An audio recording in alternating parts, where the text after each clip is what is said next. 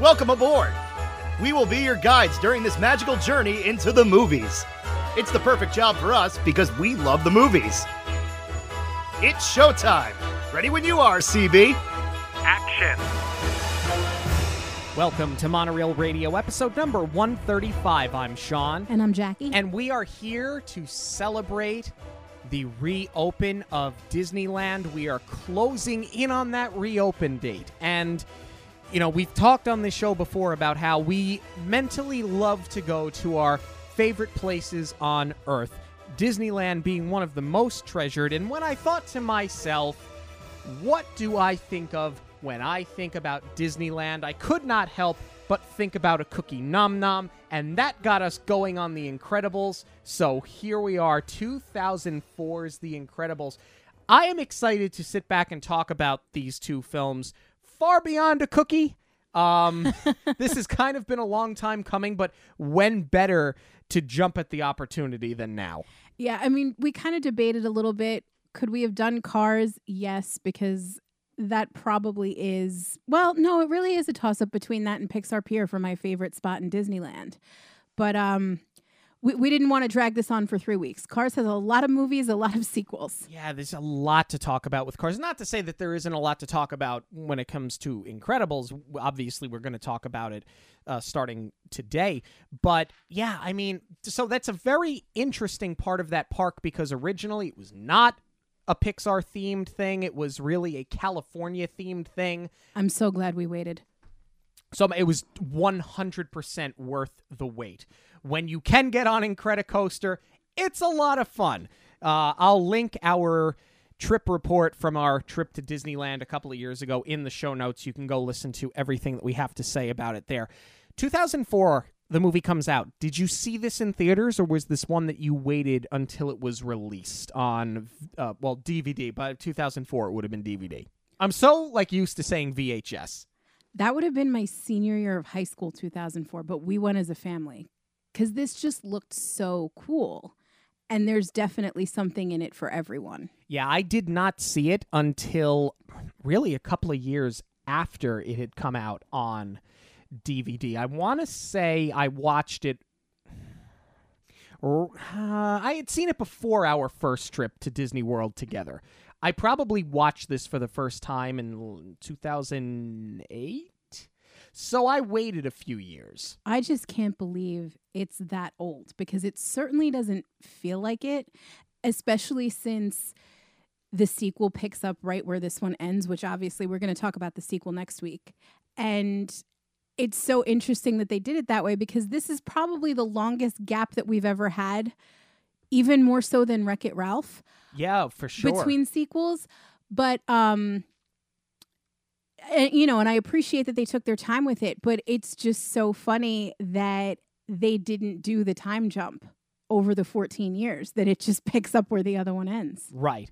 The question is, for me, was it worth the four-year wait to watch this film for the first time? That is what we are here to discuss today. This review is sponsored by the Hidden Mickey Supply Co. Products include Disney and Pixar-inspired three D straw charms. Listeners of Monorail Radio can get a ten percent discount with the code Monorail ten at checkout. Visit Instagram or Etsy, search for Hidden Mickey Supply Co., and shop for all of your straw charm needs. We see superheroes such as Mister Incredible, Elastigirl, and Frozone in their glory days, but after a pile of lawsuits against supers, they all go into hiding. Fifteen years later, Bob and Helen, that would be Mister Incredible and Elastigirl, are busy raising a family and raising their children, Violet, Dash, and Jack-Jack.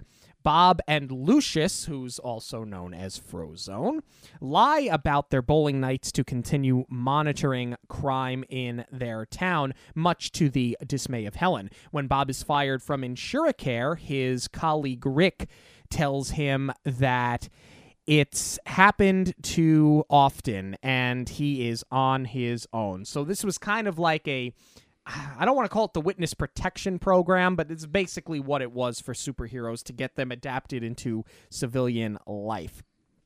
When Bob returns home, he finds a tablet in his briefcase with a message from Mirage offering a chance to return at triple his current salary. This is the opportunity to return as a super. Instead of telling Helen he's been fired, he tells her he's been sent away for business and accepts Mirage's offer to pursue and destroy the OmniDroid, a military robot that is a learning robot. It's able to adapt, and it makes it very dangerous. Loving his return to being a super, Bob gets back into shape while also becoming a better husband and father. He goes to his former designer, Edna Mode, to have his suit patched, but she insists on making him a new suit. When Mirage calls with Bob's next mission, Helen listens in and believes that Bob is actually cheating on her. When she notices a patch on his suit, she calls Edna, who invites her over. Meanwhile, we learn that Bob's former biggest fan, Buddy, who now goes by Syndrome, has been tracking him and is set on destroying him. He's also working with Mirage. Back at Edna's house, she shows Helen the suits that she made for the entire family, assuming Helen was aware that Bob was acting as a super again. Bob learns that Syndrome has terminated almost every living superhero, and he intends on uh, attacking Metroville. Helen pursues Bob, who is now captured by Syndrome. The kids stow away on the jet that Helen took to get to Bob, while Jack Jack is left with a sitter, but the jet is then shot down. Mirage, betrayed by Syndrome, tells Bob his family is alive and helps set him free. The four are reunited and head back to Metroville, where Syndrome is staging himself as a new superhero. So in other words, he unleashed this OmniDroid and then stepped in to, quote-unquote, destroy it and save the day. With some help from Frozone, they defeat Syndrome's robot and bring Pride back to the supers. They return home to see that Syndrome has captured Jack Jack, but they are able to defeat Syndrome and save Jack Jack at the expense of their home. And right as they go back to living a regular life, here comes the Underminer. And that's where the second movie literally picks up, and we'll talk about that next week, of course. Um, I love this movie from the rip, because I love the introduction. I think that it not only shows the glory days for superheroes, but it also shows their frustrations, and, like, it was not always as glorious as things seemed. It is such a brilliant opening, especially because this movie throughout toes the line of we don't really know what time period we're in, mm-hmm. and they put it in standard def. And that's something that, unless you're a real tech nerd, you may not pick up on, but you can see that these interviews, they have the black bars on the side. Yes. It's not a widescreen. So they are giving us some sort of reference to a time period. I think we can rule out that in this universe that they've created, it takes place anywhere past the nineties with this standard definition. Well, you figure if it's two thousand four and it's fifteen years prior, then the... The latest it can take place is nineteen eighty-nine. So you're right on. You're right on with the time period. Um, some of the architecture may lead you to believe that it's earlier. We're going to talk about all the animation in the world that they built later on. But yeah, it's it's sort of interesting because you, you really don't know. Like, in two thousand four, was this movie meant to take place in two thousand four? You know what I'm saying? They kind of leave you guessing the whole time. No, it's definitely not two thousand four. But that is just such a smart little detail to clue you in, as well as showing Mister Incredible and Elastigirl in their youth. Like you said, they're venting, they're developing the characters right here from the jump because they're talking about their frustrations. But you also notice that her hair is a little bit longer. And with with Mister Incredible, to me, it's so striking that he's so much more angular, and you don't realize... I mean, they do a good job, obviously, of of showing that they're aged with the kids, but right. You don't realize how much more bloated they made him until you see this first interview. Yeah, I mean, they, they totally change him and age him, and it's it's really convincing. But yeah, like in the very beginning, he's totally buff. Yeah. And the interesting thing, too, is seeing Elastigirl, where she gives like the really hokey line where she's like, you have to be more flexible. But she's like kind of flirty and sexy about it, right? Which is like so different from the Elastigirl that you get, who's now with the mom jeans and the vacuum and the baby on her hip. You know what I'm saying? Like the like stereotypical like mom of three who's just trying to like keep the household together. It's such a stark contrast, but I really like that they do this early on. Agreed. It's it's a great start across the board. Before we get too much further, though, I want to hit on something that you said in the plot that didn't really occur to me until just now. I hadn't planned on talking about this. Obviously, you know, being superheroes is their profession, right? It's just so weird to think about it as a job, because the modern day superheroes that we've seen, I'm obviously talking about the Avengers. Right. It's it's a calling. It's a higher power. It's a scientific experiment gone wrong. Mm-hmm. I feel like we've become so conditioned to that version of the superhero, and they have totally taken it one step further now with Falcon and Winter Soldier. We're we're seeing our heroes broke and struggling to make money. It's just so interesting that this coming in two thousand four set up that idea that this is their job, but establishing that this is a career and having that juxtaposed against their family life is so brilliant. Right, because I think the key here is to humanize them, which I know kind of seems strange to say because they are superhuman, they're superheroes. But like, for example, we know I've mentioned one superhero that likes to be a Dark Knight. I've mentioned him on this show a few times. I don't need to see his parents get shot again. You know what I'm saying? And like, I feel like things like that are what humanizes Batman, because you sympathize with Bruce Wayne. In this case, they take it in a totally different direction, mostly for comedic purposes, but it works. Right. Like, even before the family aspect comes into play, he's on his way to their wedding, as we learn. He gets, Mister Incredible gets thwarted so many times. And again, it's great character development, because you know he can't say no. He's got to be the hero, and it doesn't matter that he's going to be late to his own wedding. He's going to drop what he's doing to save the day. Um... Th- this scene is just so great. It's unbelievable how many times he gets derailed, um, because it's not just that he he stops a suicide attempt. That's actually a setup for a bigger operation. And then Buddy comes into play in the very beginning, and it just keeps snowballing until he barely makes the wedding. This film does such an amazing job of raising the stakes and escalating every situation. Right, but the other thing that they do is they give you a very action-packed first five minutes yes. of this movie. But all of it is there for a purpose. It all pays off. Planting Incrediboy early with Buddy. The jumper. I mean, it, it, basically, it's the McDonald's coffee lady thing, right? Like, the jumper is saved and gets, gets injured upon his rescue, or upon being saved from his suicide. So he goes and sues the city. And so um, it is the McDonald's coffee lady thing. And that is the setup as to why the supers need to go into hiding. It's so tongue-in-cheek because, it. I mean, it's obviously, it's ridiculous. But at the same time, that's sort of a... Uh, commentary on the world that we live in, where it kind of doesn't matter how well-intentioned you are. We can, we can just sue anybody nowadays. No, and the line that they deliver is, you didn't save my life, you ruined my death. And I'm I'm certainly not trying to make light of, of a suicide attempt or mental health issues. But the way that this completely backfires on Mister Incredible yeah. launches the entire story from here.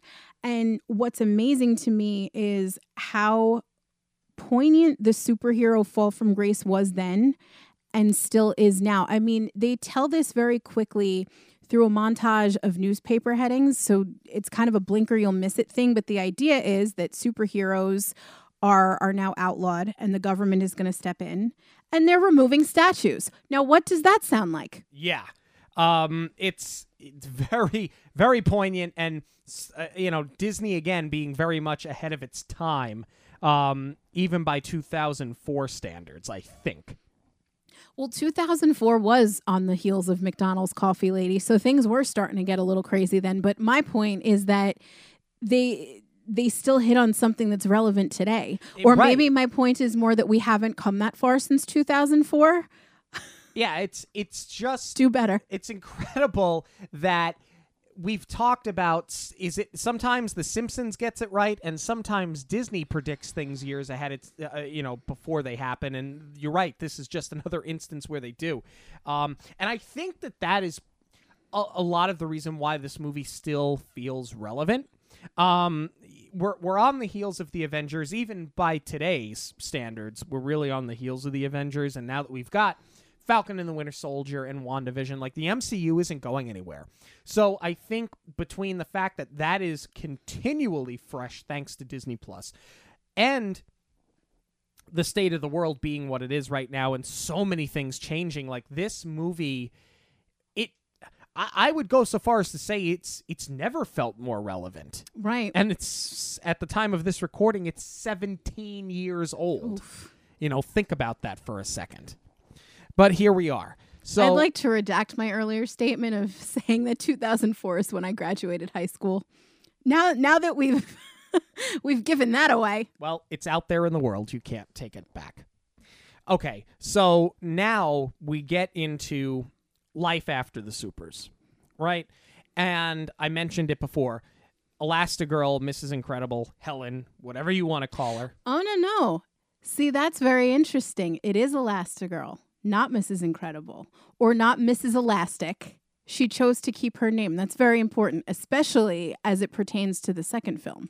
True, but I've heard... See, that's the thing. I've heard her referred to as Missus Incredible, whether... Not by herself. Not by herself, but I've I've just heard her...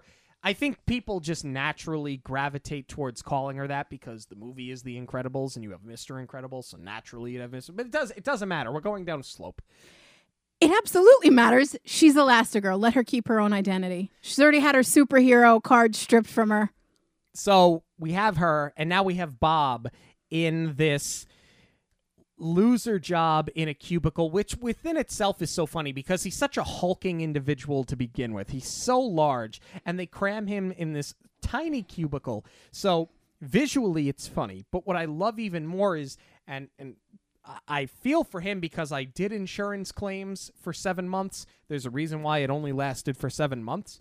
It is a thankless job, and, and it sucks. I, I'm, there's no nice way of saying it. The job sucks. But what I love about him is, even in that moment, he's technically not doing anything wrong. He just continues to find these loopholes in the insurance company, so people keep getting their claims paid out. I think that it's so important for the character because that's the closest he can be to a superhero, so he's still himself, but kind of in a sad way. He's still helping people, but it it's just such a great juxtaposition. Like, th- this film does it throughout, really. Even just right down to his name, Bob. They just gave him yes. the most... vanilla elements when he's not Mister Incredible. And I, I'm sorry to anybody whose name is Bob. I don't mean to offend you, but the point of what they did with this character is they just stripped him down to just a shell of who he was and everything that he stands for. Right. I mean, up to and including him and Lucius having to lie about their bowling night, which I love, by the way. This whole scene is, pun intended, incredible. This film, honestly, should be a, a case study in film school just because of the way that these scenes unfold. Like, obviously, we were talking about The Office and Bob's job and how that's juxtaposed against who he is, you know, his real character. But this dinner scene, we're getting to know the kids here. Yeah. And what I think was so smart about how they set up this movie Could we have seen more of Mister Incredible and Elastigirl's courtship play out? Yes. Could we have seen them struggling to raise a family and conceal their identity? And then the kids realizing that they too have powers and they have to spend their childhood hiding these powers? Sure. I love that they started us with Violet and Dash. I think they picked the perfect ages because you've got an emotional teenager in middle school who's starting to figure out boys. Then you've got Dash, who's a kid who does just want to use these powers and, and is sick of having to hide this. I think that the issues that they they had these kids face were absolutely perfect because there were a million ways that you could have gone with this. And and I just love how we see this unfold, especially in this dinner scene where they start fighting, but then that escalates because they have powers. They start using those powers. Bob is completely checked out, and Helen is just having a moment because he's not backing her up when it comes to parenting, and everything just falls apart in a matter of seconds, and and it ends with him picking the table up. And, and it's the perfect blend of using the powers and just these average family problems. It's amazing. Right. It's the movie, the family, all of them are immediately relatable. They're immediately relatable. You forget, and I think it's because the second one is so fresh in our mind, and I guess that's where this movie does feel a lot older. You forget how much Violet is when you compare her. She's so much like Wednesday Addams. I was going to say Lydia Dietz, but tomato, tomato. Yeah. But, but like all of them kind of all fall into the same vein because she as a character comes so far by the end of this movie, and certainly by the second movie, you forget that she really was that confused teenager in the very beginning of the film. Absolutely. But I think, again, Disney doing a good job of making it relatable. And, and, and this is the other thing. You mentioned it before. You guys went as a family to go see this. Your parents, middle-aged, you were, let's just call it seventeen, eighteen. High school, seventeen, so you, eighteen. So your yeah. brother's thirteen or fourteen years old. Because they do spread the ages out and because they yep. tackle everything in such a tactful way, it does have a broad spectrum. And there's something there for everybody. And I think that's why this movie does appeal to a whole family, much like it clearly did yours if you all went to go see it together. They cast the net really wide with this one. They but did. That was a long tangent, and you were about to talk about uh, Frozone. Oh, bursting the, yes, in for bowling night. I, lo- I love this entire thing. I love this setup. I love that both of them are in on it and that they have this this lie because it's s- similarly to like Bob's going bowling. You know what I'm saying? And it's like they're trying everything they can to just like assimilate themselves into civilian life in Main Street. Um, so what what do you do? You go bowling and nobody questions them. Because it's going to be a thing that the guys do, right? Like, that's sort of how they've built this thing up. Sure. And meanwhile, they're still, they're still, like, clinging to that piece of their life, and I mentioned it before. You really do feel bad for these supers. Their fall from grace, the fact that they need to lie about a bowling night, to listen to police scanners, and, like, hardly even get involved. I mean, it kind of happens by happenstance here, but for the most part, they're sort of just observing. And it's petty crimes. It's not what they're used to. It really does drive home your sympathy for these characters. Right. And at this point, Bob is still at this job that he hates. And the next day, he's getting called into his boss's office. And the boss uses this brilliant metaphor about being a cog in the clock and how, you know, you have to, he, he's trying to use it as this cheerleader speech yeah. to get Bob to feel like he's a part of the team. Yes. But you are just literally calling him a cog in the wheel and making him feel even more of a shell than he already does. And, and basically, You you are validating his feelings of being rendered useless. Well, this is the brilliance of Disney and Pixar, isn't it? This is the screenwriting that you've gotten used to with Disney and Pixar. I'm I'm telling you, Brad Bird is just, this is genius. It should be studied.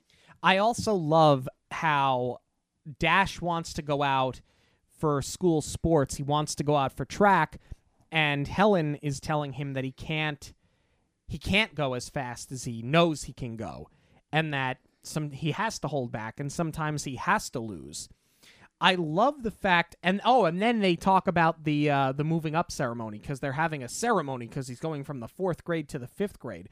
And Bob says, why are we celebrating mediocrity?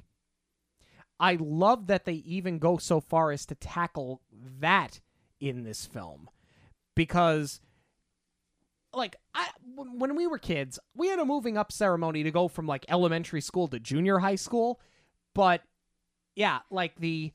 the kind of phony graduation just to move up a grade. And this is a guy that had a fall from grace, that's used to being a superhero, and now he's, like we talked about before, petty crimes on a police scanner, and he's, like, defending Dash. Like, no, the kid, he wants to participate. He wants to win. He wants to be an athlete. Why are we just celebrating mediocrity and telling our kids to hold back? I, it does so much. Like, it's a quick line, but I think it does so much in fleshing out that to Bob, this is more than just reliving the good old days. He's not in his Letterman sweater at the end of the bar talking about the three touchdowns he caught. Like, it means so much more to him. No, and again, it speaks a lot to his character, because he's already had his own soul crushed, and he's trying not to let it happen to his kid.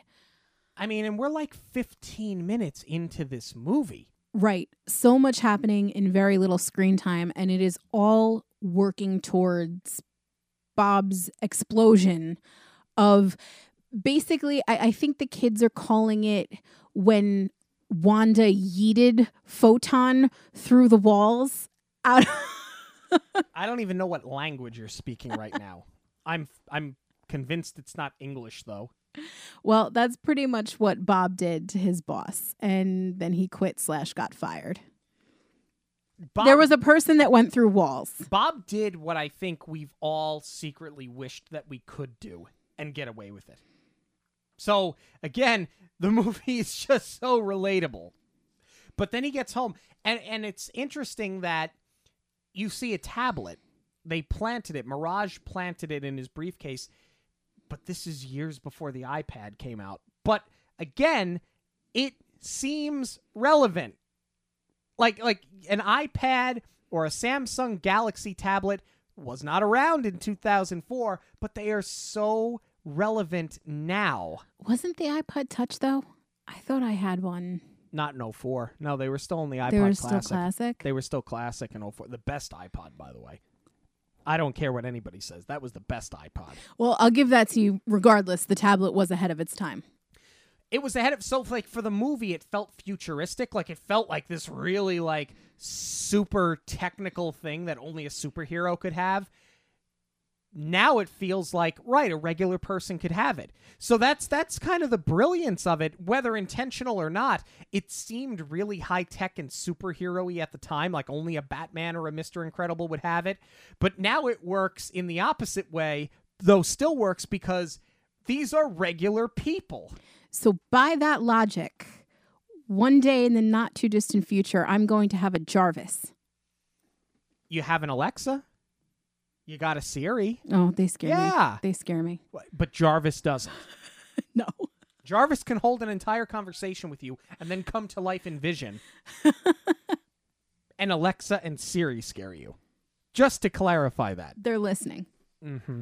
And Jarvis isn't. Okay. Let's get Mister Incredible out of the house. This is when the film... And I don't know if it was done intentionally or not, but I definitely don't hate it either way. Takes on this James Bond feel yes. tonally. It's in the music. It's in going off to this secret location on an island. It's Every- a volcano lair. It is a volcano lair. Like, yeah. You can't get more James Bond than a volcano lair.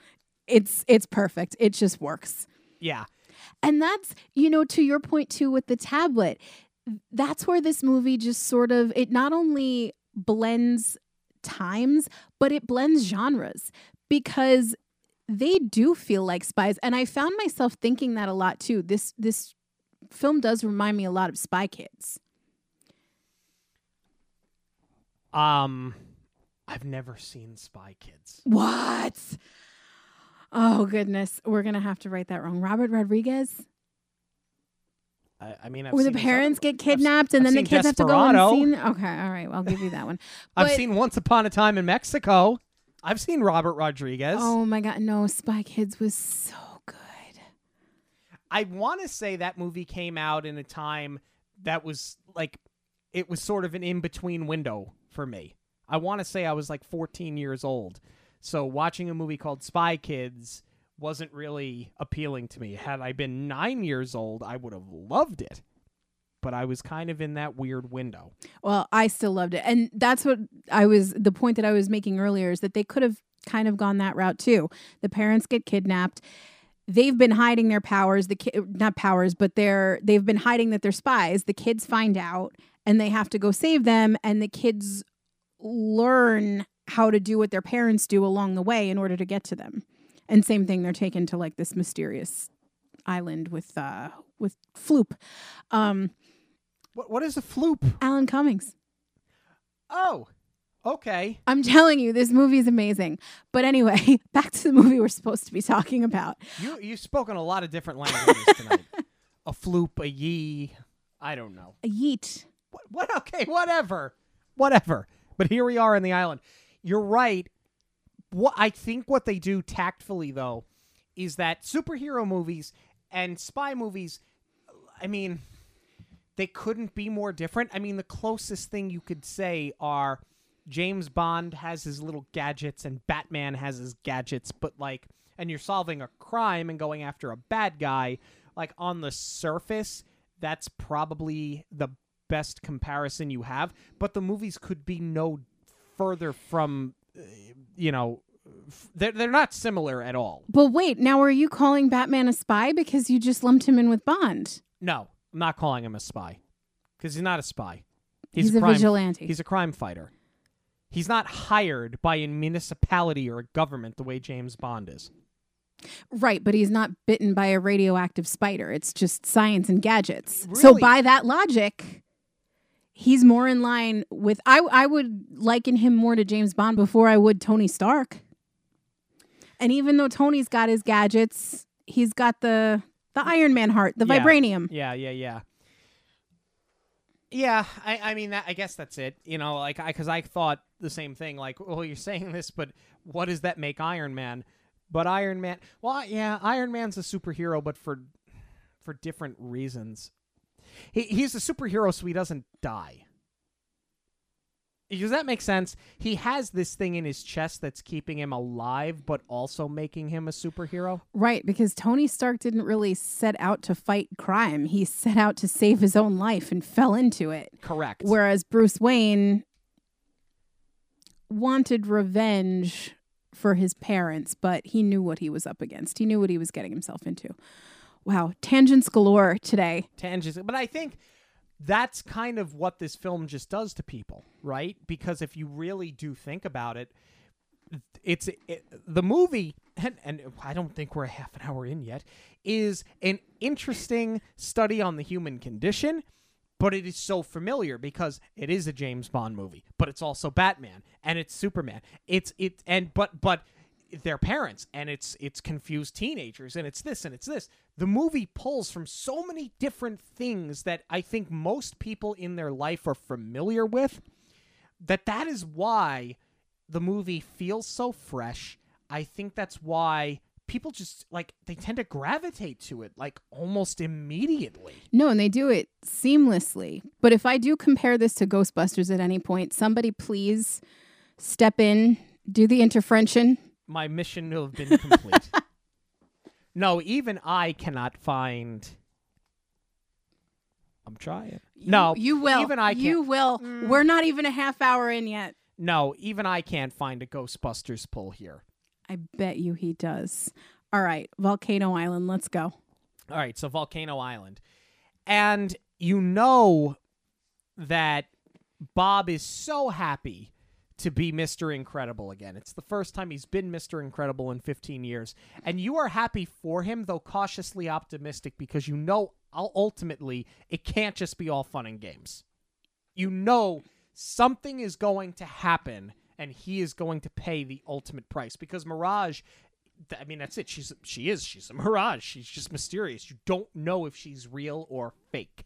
Right. As on the nose as that name is, you don't even care. And they do sort of toe the line a little bit, because when we meet her, she's in the car, she's spying on them. So you don't know if she is the good or bad guy just yet. I think you kind of lean towards bad because she's clearly reporting to a higher power.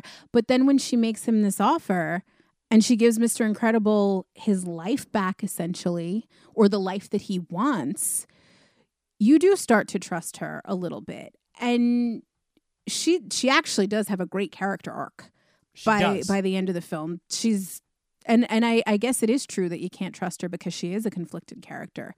But um, I love the turn that Bob takes here, because now he's completely free from this job that he hates. He's got this great offer to be a superhero again. He can start pursuing what he wants. And I love the commentary on how much a state of mind plays in your everyday. Yes, yes. Because he doesn't just start working out because, okay, I've been out of the game for a while, I got to get back in shape. He's just overall so much happier, and he's participating more with his family, and he's paying more attention to them because he's not stuck in this soul-sucking job. You're totally right. I love the fact that he becomes this better father, this better husband, but like it doesn't come off as disingenuous. It's he's he's not walking around. You've seen the caricature so many times of like he's got the sunglasses on and he's strutting down the street to staying alive because everybody's parodied Saturday Night Fever. Like it is this total like mind and body transformation where he is so much happier because he's really back to doing what he was meant to do. Like he was put, you could just tell he loved being a super so much that it was like, I was put on this earth to do this. And being able to watch him do it again, it was so incredible to see like a light shine on this character again. No, and I think it's important that they clearly defined it's not that his family took that away from him. It's not that he gave up his dreams to have a family and now he resents them for it, because it could have taken that turn too. Now it's just that he's got his passion back and he can pursue his passion. And I think that is such an important message. Right. It, this isn't like the scene out of Jersey Girl where Ben Affleck loses his mind on his child because he's no longer this high-end publicist or whatever it was he was doing. He wasn't an agent, but he was a publicist or P R, whatever it was. And he blames his daughter and his his wife, who had passed away when she gave birth to the daughter, for quote-unquote ruining his life. Right. You don't have that moment here. It works in Jersey Girl. It would have just felt out of place here. Definitely. But it's it's a complete one eighty, and you see him happier and just more involved, and he's more likable again. He's yes. he's what you liked in the beginning. Well, that's the amazing thing, right? Like, Bob does not become a dislikable character when he goes from being Mister Incredible to being Bob the insurance guy. Right, because he is still helping people, but you do just want to grab him and shake him to snap out of it. Right. That's my point. Like, he's never dislikable, but he becomes so much more likable, which I know, sa- like, it, it's like an oxymoron, but it's true. Like, that would imply that at some point he was dislikable. He wasn't. It just, you as the viewer, and this goes without knowing even the subject matter of the film, you could just tell something was missing in his life. Yes. And it's finally here again.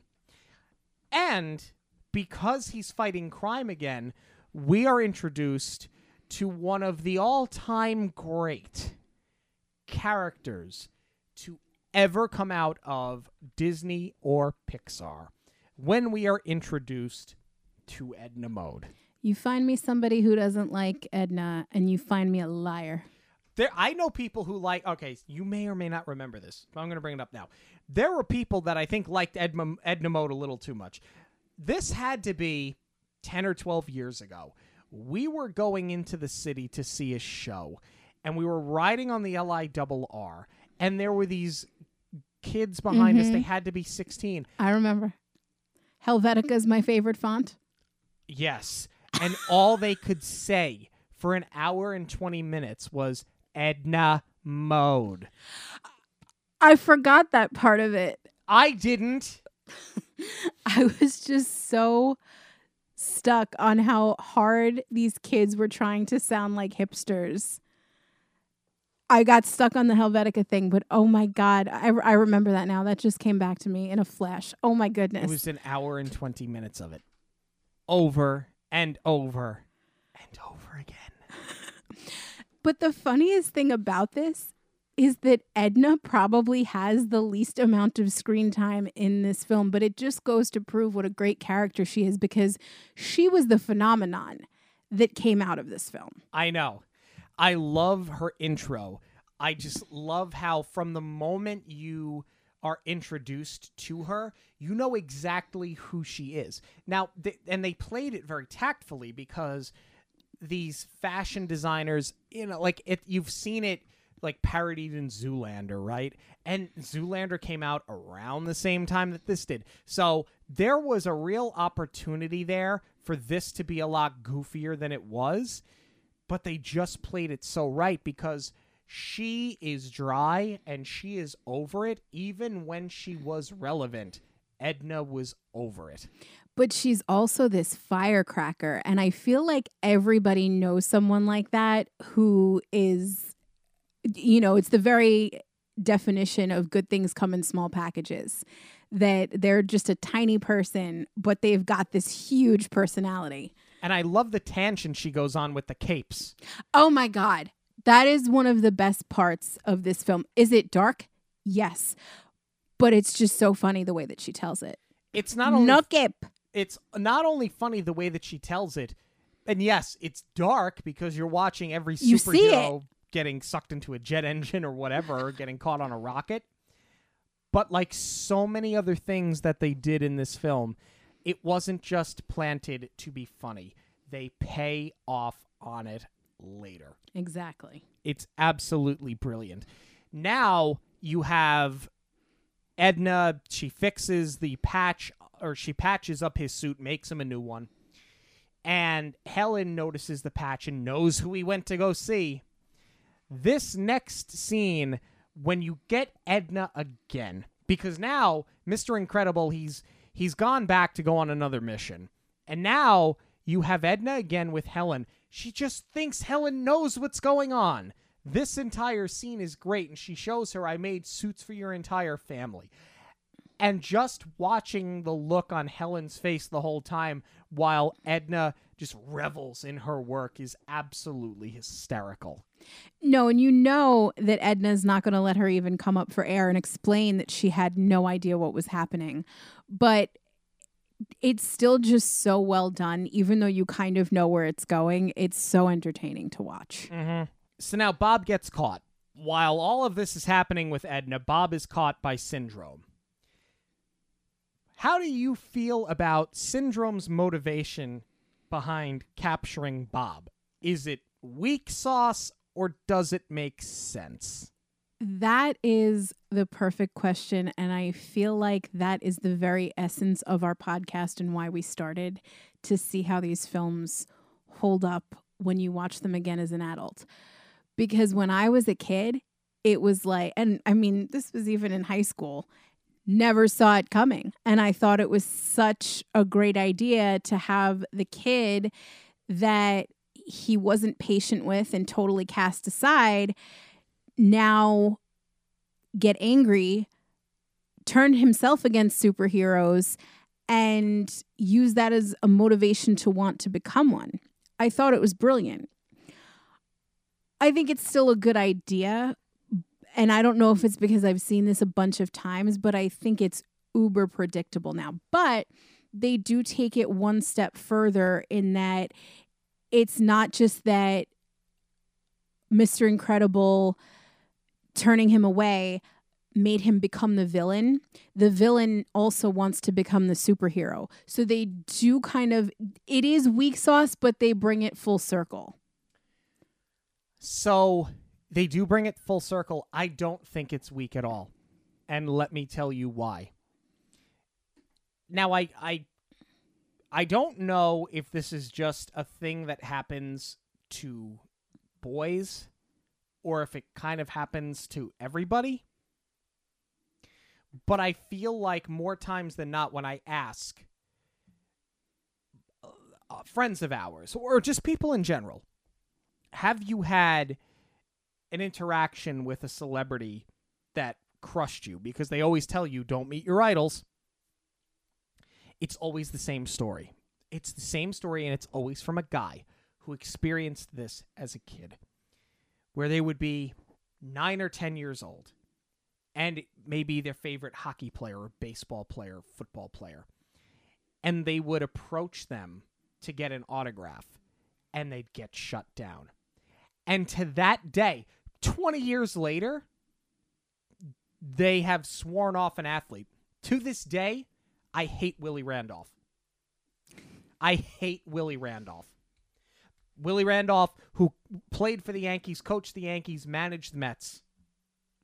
I met Willie Randolph. I had a ball. I was the only person there. I asked him for an autograph, and he looked at me and said, no, I want to go home. And he left me standing there as a kid. I hate Willie Randolph. That's a strong word. Would I kidnap Willie Randolph? No. But it doesn't break my heart that he doesn't work in Major League Baseball anymore as a manager.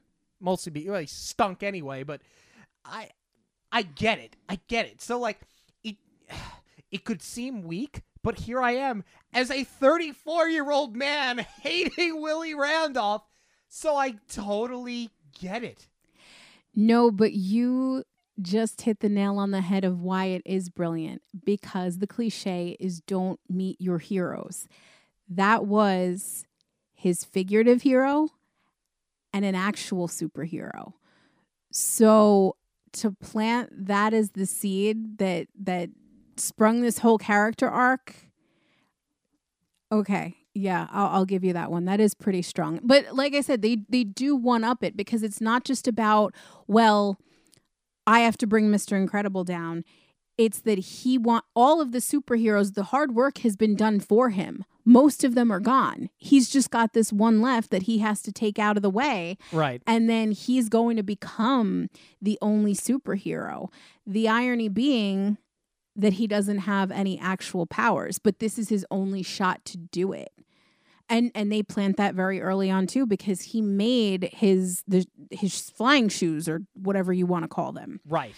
And and that really is the only card that he has to play. So he has to make it seem like he has powers when he actually doesn't. And he will build himself up by being the only one of his kind. Yeah. The other thing that I love that they do here is they take a trope of monologuing and the villain going on and on and on about their brilliant plan to take down the bad guy. And that ends up sort of biting Buddy. Right. So again, they never just planted something. They they continued to pay off on it. Now Bob is captured. Helen has to go and rescue him, and she leaves the kids behind, except, oh no, they stow away, and here they are, and Jack Jack is left with the sitter. I love that they did that here. I love that you get the entire family in, because the whole time you're waiting on this payoff where...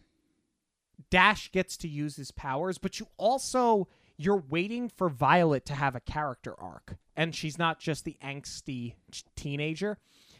And I think it's really smart that that's the direction that they tried, not just tried, but they did go with here.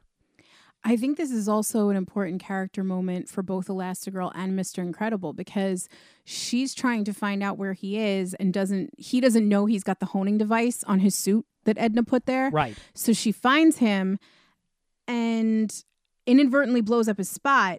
But as soon as he's freed, his first move is to check and find out where she is and make sure that she's okay.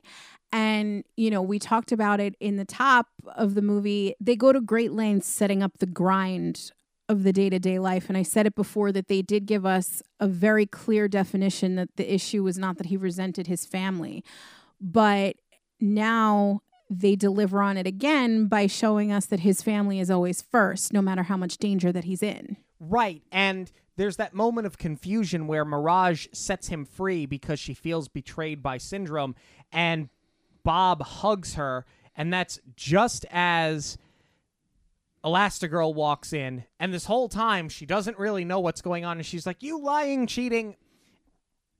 I couldn't believe, upon a revisit to this film, between the allegations of cheating, the guns, the jumping off a building, like how much adult like content is here. This movie has a lot of adult elements in it.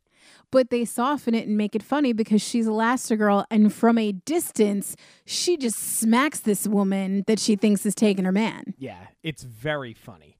I also love how they take this opportunity, really everything that built up this scene, from the plane being shot down to all of this, how they really do play with Elastigirl's shape-shifting, that she can be a parachute, she can be a boat, you know, that she can just reach across the room and slap somebody. Like, I felt like it was important to see her do that because she does it all without hesitation. So you can tell that she doesn't miss a beat, which leads you to wonder whether she's been practicing on her own, because you feel like she'd kind of be out of touch with it. Not that she's going around with the police scanner, but like, what has she been doing in her downtime to kind of like stay in superhero shape, that she's still able to do all of this? See, I don't think she ever lost it. I think that it's just enhanced by being in Mama Bear mode. Because to me, I was kind of getting annoyed briefly by the kids wanting to be involved. Now they're involved and they panic when they're called upon. So she just has to act as Elastigirl, but she's got to be their mom too, because they're they're not ready to leave the nest yet. They they've barely even scratched the surface of what their powers are. Then they deliver on it later twofold, because before she goes off to save Bob, there's the scene where they're seeking refuge in this cave, and she apologizes to her kids for asking too much of them, which I think is just such a brilliant and, again, relatable scene. Well, right, because I think how many people have been forced to grow up too early, too fast, and that's exactly what happens here. And I also think that there's a level of somebody like Dash who can't wait to grow up. Can't, like, it is something, there's something always better, and I want to use my powers. And how often did you, did you as a kid, all you wanted to do was grow up, and now as an adult, all you want to do is be a kid again? You know what I'm saying? Like, I feel like there's a way to connect that as well to also make these characters relatable. It's such a great balance in Dash's character of wanting to grow up too fast and being in over your head. And like I said, it annoyed me briefly, but they pay off in that scene. And it pays off when they start really honing in on their powers, and the siblings who have been at odds with each other this entire time start to work together, to a point where I found myself watching this with Dash's speed and Violet's force field and her invisibility.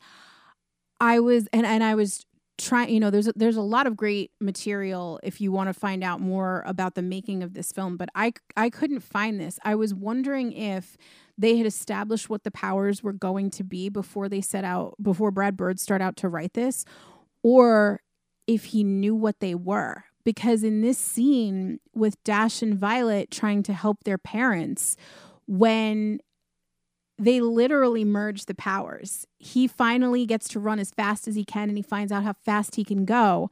And she's in the force field, and she she shields him with it. She protects right. him, and he's like, all right, I'm going to run. And now they've got this this moving ball that can't be penetrated. It's amazing. Yeah, it was absolutely fantastic, and it was an absolutely wonderful visual. And you get Frozone back. Right. The J- super suit is still funny. It's still funny. And all of this because you kind of get the false ending. you get the false ending, and they pull it off so well. That gets me to this day. Didn't see it coming when I was younger, and even still, I sort of forget about it. Totally lures you into a false sense of security. Yeah, because you think Syndrome's just gone, and then when they get back to the house and find that Syndrome has taken Jack-Jack, the sitter's gone because he told her, oh, I'm, I'm taking over for you. Um, it's a really, really good false ending. And again, where things sort of pay off, Bob is able to throw Elastigirl to go after Jack-Jack, but he finally throws the car. The car that he has picked up so many times to throw, but that little kid on the tricycle, the neighbor, is always watching him, so he never actually smashes it. Well, now he can actually do it. And I love it. And they pay off on the cape. That is totally bought full circle. And the other huge payoff in this ending is that you get, fine, we'll call it a cameo. It totally counts. You get Frank and Ollie. Yeah. Ain't no school like the old school. It's the perfect line. It's just so amazing to see this tribute to them animated and populating th- this world that they've got us to completely fall in love with at this point. Right. So, all right. We've got everything has paid off. The movie has ended. We have the Underminer. They've kind of gone back to living a normal-ish life where Dash can participate in school sports. Do we have anything else to discuss before we move on to characters and cast here? It leaves them all in such a great place. Not only did they get to go on this adventure and, you know, Mister Incredible and Elastigirl got to relive the glory days, and now the kids are involved and they got to find out what they're truly made of. They can go back to their everyday life, but full of more confidence. I mean, Dash always had that confidence, and he just wanted to run. And I think it's so funny how they did this scene when they're like, all right, no, hold back. Don't win. Do it a close second. That's hysterical.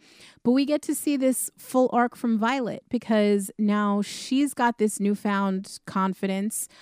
She's got her hair pulled back. She's able to talk to a boy, no problem, without going invisible.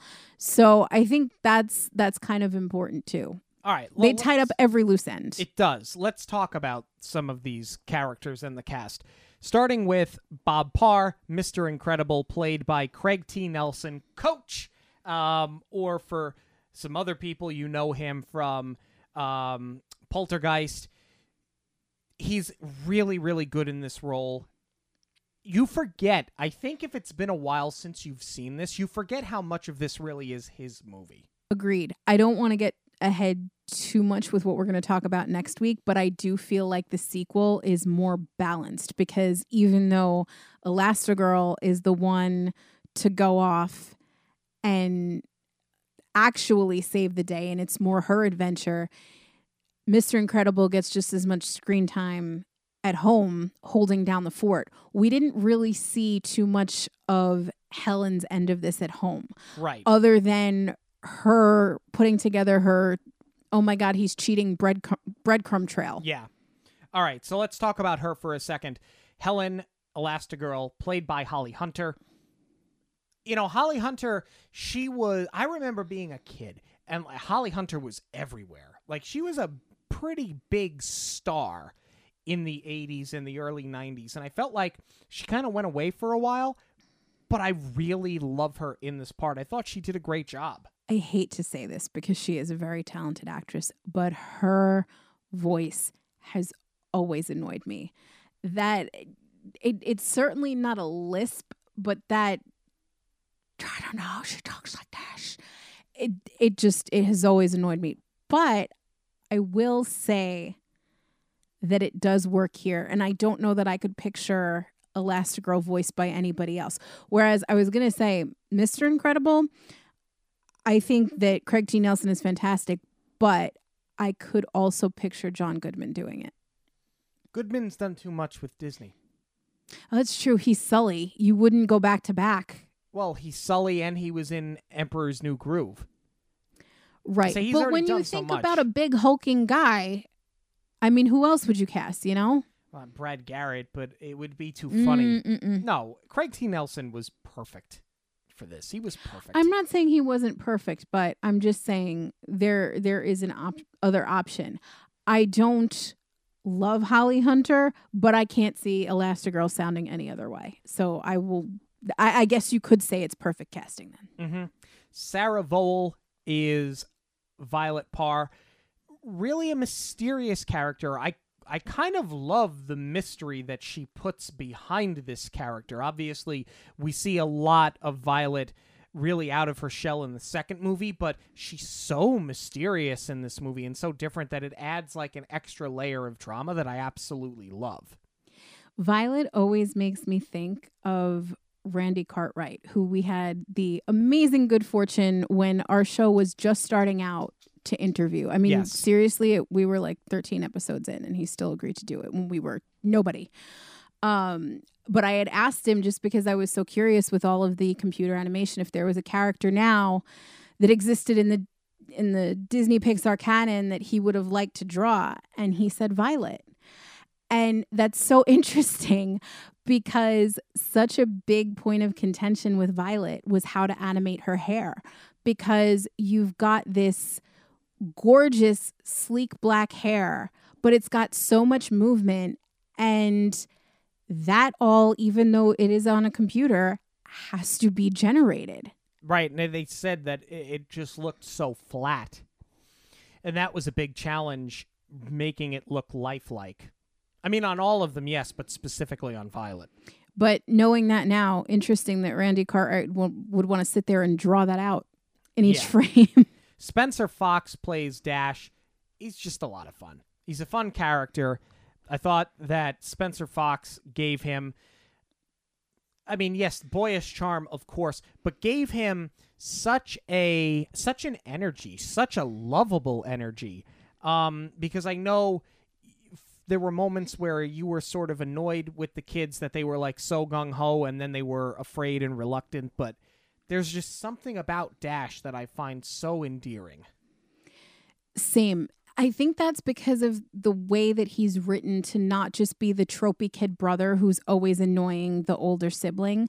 They gave him such a good arc in and of himself, and they gave him so much depth. There's just a lot to him. And it's like I said, they picked the perfect age. It's not like he's an older teenager where he's just over this, or he's not interested in having these powers, or that he's trying to hide this because it's something that's going to make it. That that is a trope they could have gone with, is that it's something that makes him different and he just wants to blend in. That's not the case at all. He wants to fully embrace them. Lucius Best, also known as Frozone, also known as Samuel L. Jackson. That's all I need to say. Put Samuel L. Jackson in anything, and I'm I'm in. You know, is he a Disney legend yet? He has to be. I mean, he's been in Star Wars. He's Nick Fury, and I he's think so. Frozen. He's got to be. I if not, he's a contender. He has to be. If he's not already, he will be soon. Brad Bird is Edna Mode. Not originally who was going to be cast in the role. That within itself is a very interesting story. I mean, we said it before. She's such a fascinating character. She is a scene stealer. She was modeled off of Edith Head, who was a very famous costume designer. Um, she did a ton of Audrey Hepburn movies. That's probably what she's best known for. Sabrina, Roman Holiday, um, of that classic Hollywood cinema era. Um, so it's a little bit of her. And then Brad Bird had a run-in with Bette Midler, and that's who he modeled Edna off of aesthetically. Uh, they were going to cast Lily Tomlin to voice her. And what you do in the film to make sure that the story's working and that the timing is working out and everything matches is you scratch in the voiceover. So somebody just says the words to put them in. But because Brad Bird had created this whole persona and he wrote Edna and he knew the character inside and out, he voiced her with such a passion that when they offered the role to Lily Tomlin, she was like, no, you do it. Keep going. That's amazing. It is amazing. I think probably, though, the most amazing one, and it's why I saved him for last, Snoochie Boochie's Brody, man. Jason Lee plays Buddy slash Incrediboy slash slash Syndrome. I love that this is Jason Lee. Same.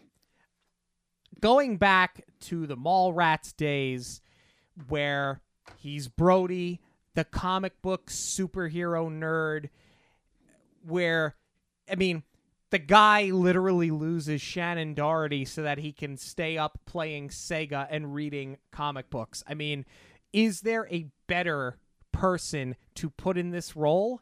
I think not. And I just love the fact that he finally got a chance to actually play a superhero in a film. Other than Jason Lee's just very talented to begin with, and he's so funny.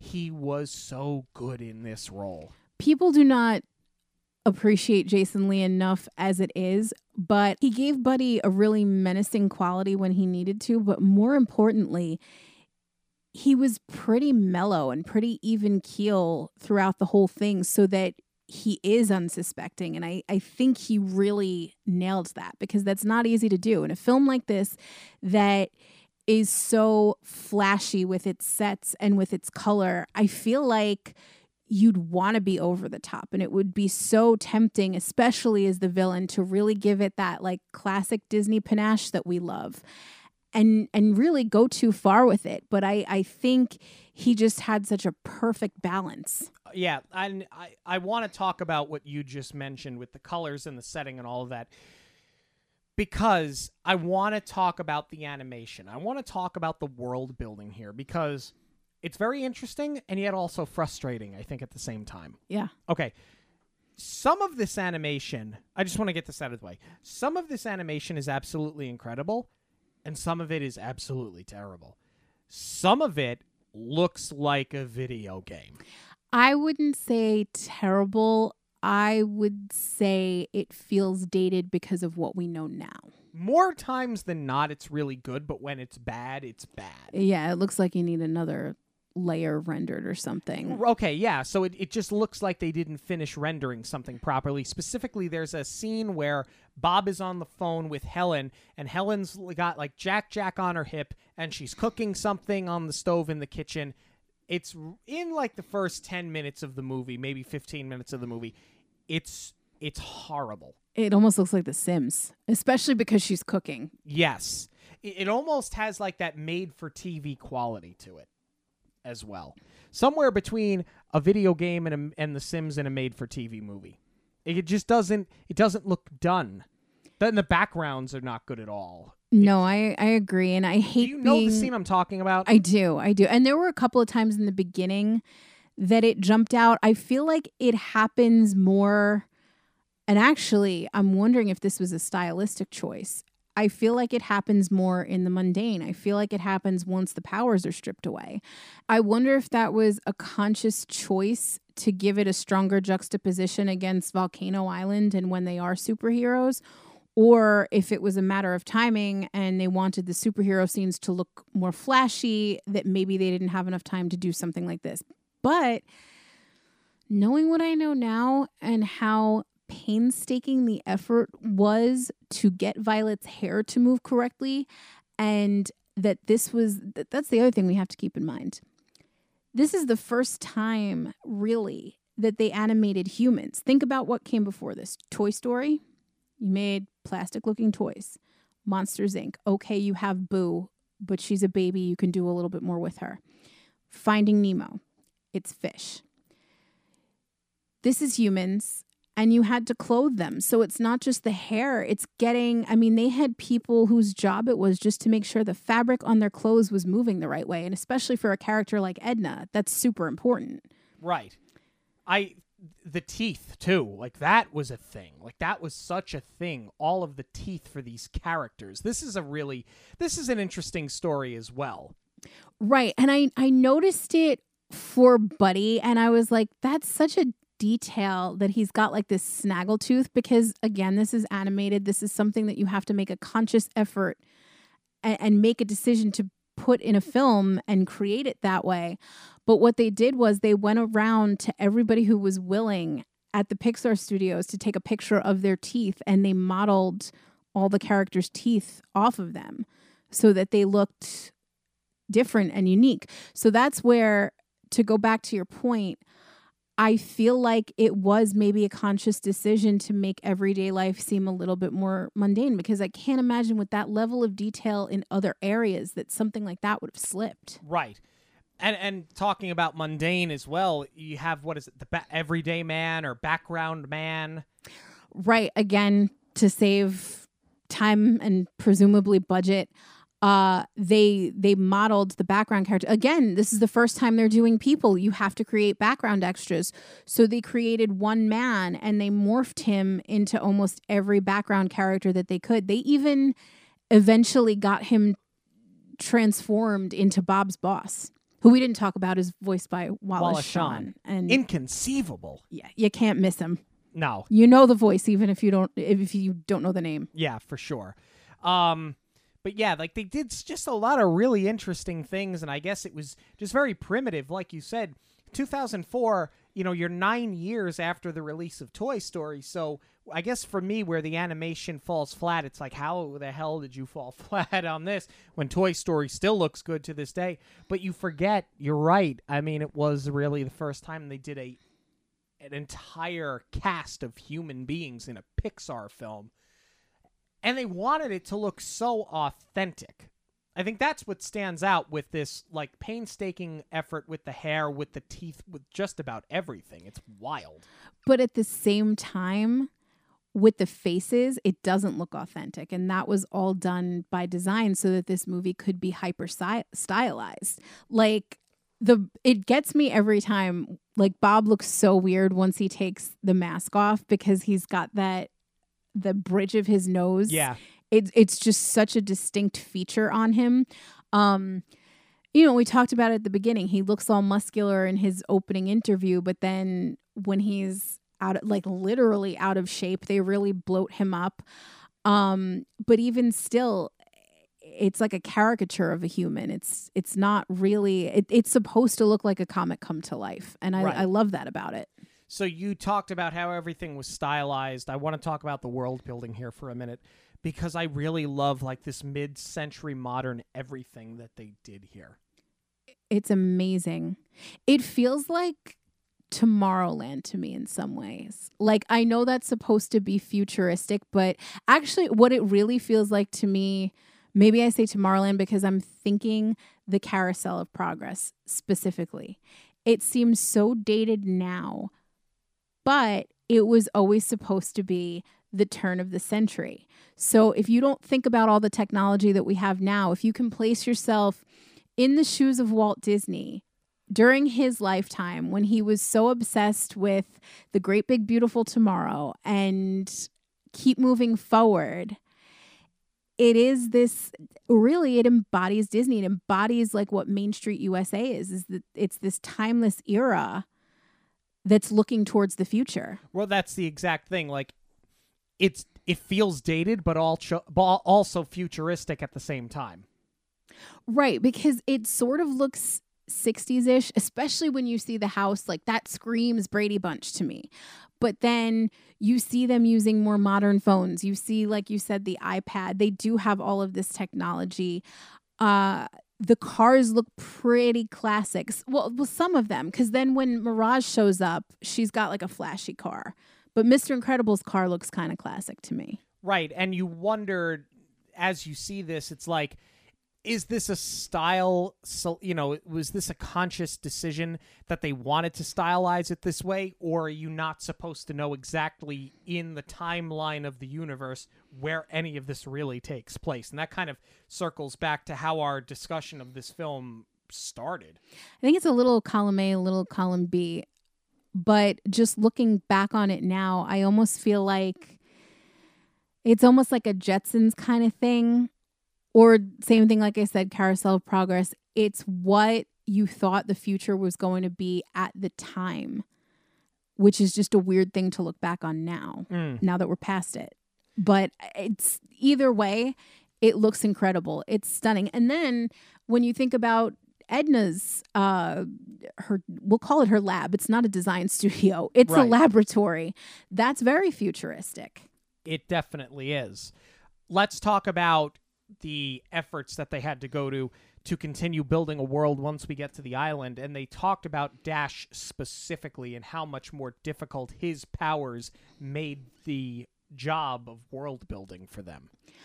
I remember thinking that as I was watching it, how, I, I mean, it's amazing because he's moving so fast. I was sitting there thinking to myself, like, how did they achieve this? Because it's, it's almost, they created the effect basically of shooting in fast motion and speeding it up to keep up with him. But what I didn't realize until we started digging in and doing our, our homework was how much, ex- how many extra scenes they had to create because he's just tearing up road and they have to give him somewhere to go. So I can't even imagine. And that's where it's like, I, it's not fair to be critical of the day-to-day life stuff because they went through such painstaking lengths to make the hundred-yard dash scene seem believable. Yeah, and it, and I mean, he's he's running on water. That is so rad. It definitely pays off in the end. It's it definitely makes it worthwhile. Let's talk about the music here for a minute. Talk about the score. The music was done by Michael Giacchino, um, who you know as the composer of Lost. That's probably his biggest claim to fame. Other than well, and this because this music is amazing. It is. I think that it acts as another character. I think it works hand in hand with the world building, with the story, with the characters. I mean, I've said that before. Sometimes music is its own character in a film. And I think that you find no better example of that than what you have in this movie. What's amazing to me is how predominant it is in scenes. And it's supposed to be loud and you get like those really brassy trumpet hits. But it doesn't distract from anything that's going on because it's supposed to be in your face. It's supposed to be, you know, it is the equivalent of that pop of color in their red suits. And it's supposed to be flashy, but at the same time, it's like you said, the world building, it's something that feels classic and familiar at the same time as as feeling like a real cinematic superhero soundtrack. Mm-hmm, for sure. Okay, um, final thoughts? I think it's time for final thoughts here. Uh, I mean, do I even have to say it? This one's getting a perfect for me. Absolutely. This is a perfect movie. Aside from those little things that we picked apart with the animation, it's still absolutely amazing. But even if you strip all of that away, I, I said it a million times, the script is perfect.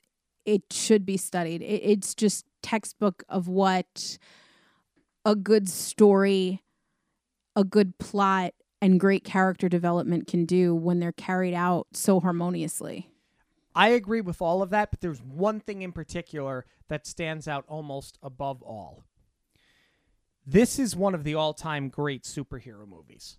And and I say that stacked up against any of the Avenger films, any Superman film, any Batman film. There's no canon. There is no canon for this movie. That's kind of refreshing. You have absolutely no reference to any of these characters. You don't have history with these characters. You don't have stacks and stacks of comics in regards to these characters, but you know exactly who they are. It's they're fleshed out so well as characters from the jump, the world, Metroville that they built. Everything that they did was so tactful and so well done.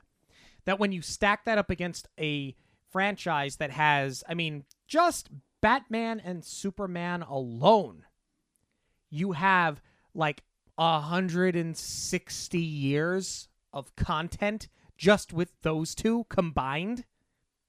The fact that you could have something so cohesive here with no reference and no canon speaks to how well the story was written.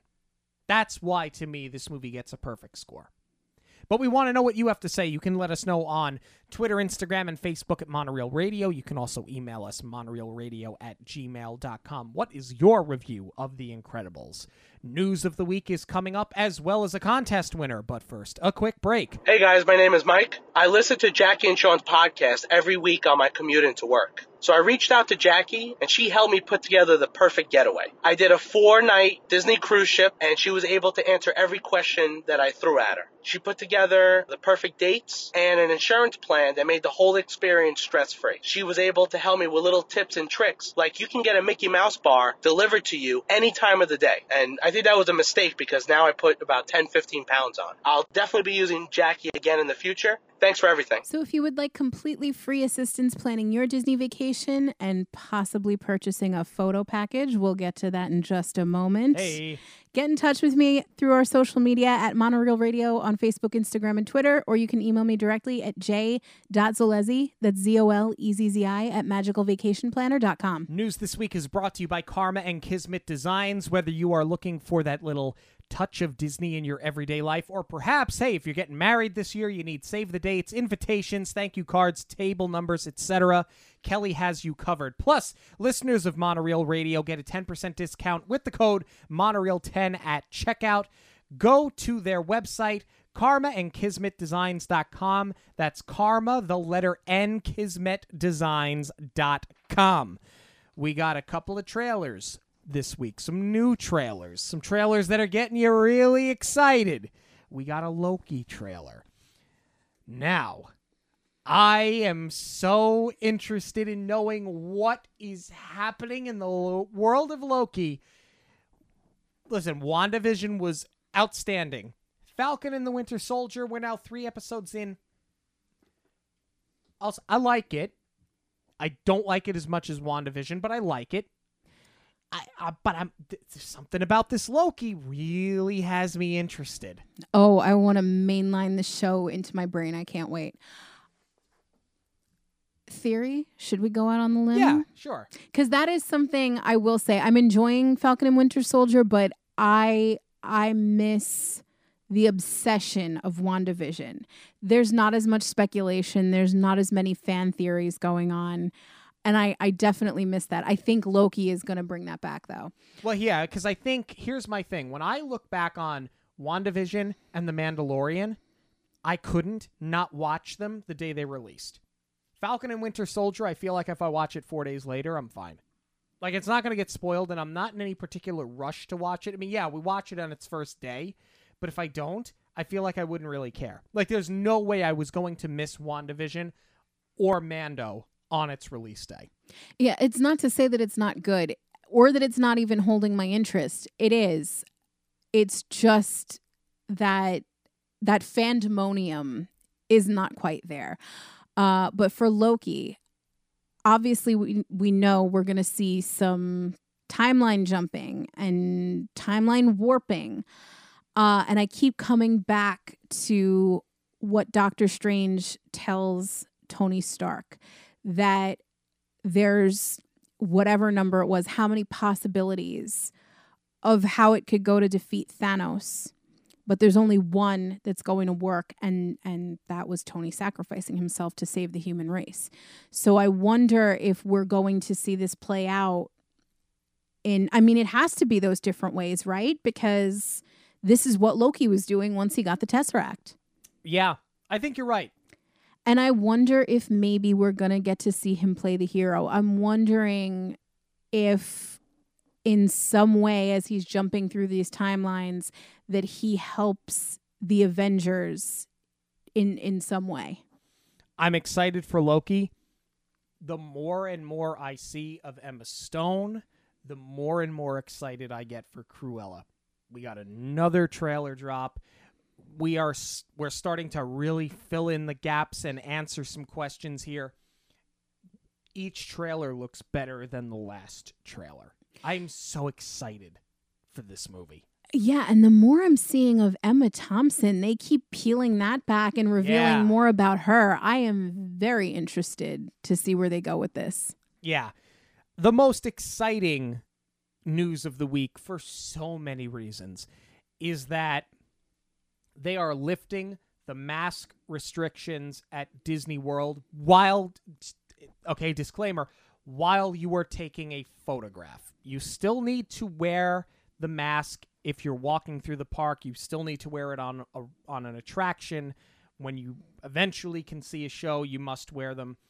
Unless you're stationary and eating or drinking, they have to stay on. Now, the fact that you can take them off, because I will admit, there was something about taking a selfie in front of anything at Disney with the mask on that I kind of felt like, this doesn't feel right. It, so, if it just feels impersonal to me. The fact that you can now take the mask off to take your photographs, it's, it's a sign that we are getting back to normal, and that's the most important thing. But to each his own, because there are a lot of people who still don't agree with this. And if, if that's the case, then maybe now's not the time to go. Um, but I think what's important, you're right. It, it did kind of feel weird to take the mask selfie while we were there, albeit we were only in Disney Springs, and we're really silly because when we were eating, we could have taken a selfie at the table without the mask on, and we didn't. We took that picture with the mask on. In front of the Raya billboard. We did that, and then we took the... Brendan and Catherine, the first picture we have with our dear friends Brendan and Catherine from Detour to Neverland is with the masks on, even though we had just spent two and a half hours at a dinner table with them where a member of the staff at the boathouse would have gladly taken our photograph. We didn't really at least think we that remembered the picture this time, because the first time we had dinner with them, we didn't do it at all. Anyway, for us who are fortunate enough to get to go every year, sometimes multiple times during the year, it wasn't a big deal not to take those pictures. But I'm thinking more of the family of four or five or six that this is their once in a lifetime trip, or maybe when they're going when the kids are younger. Yeah. That these are going to be very special memories to them. And you're not going to want to remember the masks. So you're not going to want to remember wearing them. You're not going to want to be reminded of the pandemic when you look back on these pictures. So to be able, if you're going for the fiftieth anniversary and this is your big, big trip, to be able to get a nice photo where you can see everybody smiling, that's an important thing to have. Absolutely. I'm just very encouraged by what we have coming on the horizon between Disneyland reopening. Now you can take your mask off to take a photograph. We know that fireworks are being tested. You know, the, the, uh, the effects for Harmonious are in place. The World the, Showcase looks like a giant piece of metal. Listen, yes. Right. Right in the right direction. It's better than we were a year ago.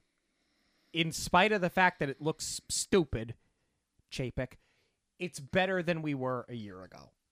And I think that's that's the eye that you must keep on the ultimate prize. Epcot forever. Speaking of prizes, we have one to give away. Thank you to everybody that entered. You were playing here to win a Monorail Radio t-shirt and a fantastic Mickey balloon straw charm from our friends at the Hidden Mickey Supply Co. And the winner of our contest is Matt C. Matt, thank you so much. We're going to reach out to you on social media to get your shipping information, and we'll get your prize pack sent out right away. Guys, thank you so much for joining us this and every week on Monorail Radio. Don't forget, if you want to keep up with the show, maybe keep your eye out for the next giveaway. Twitter, Instagram, Facebook at Monorail Radio. We're on TikTok as well. You can also like, subscribe, and rate us on your podcast platform of choice. Send us an email, monorail radio at gmail dot com. And, of course, links to the show, the social media, and everything is online at monorail radio dot com. Thank you all so much. For Jackie, I'm Sean. Have a magical week, everyone. On behalf of Monorail Radio, we'd like to thank you for joining us. We'll see you at the movies, the stuff dreams are made of.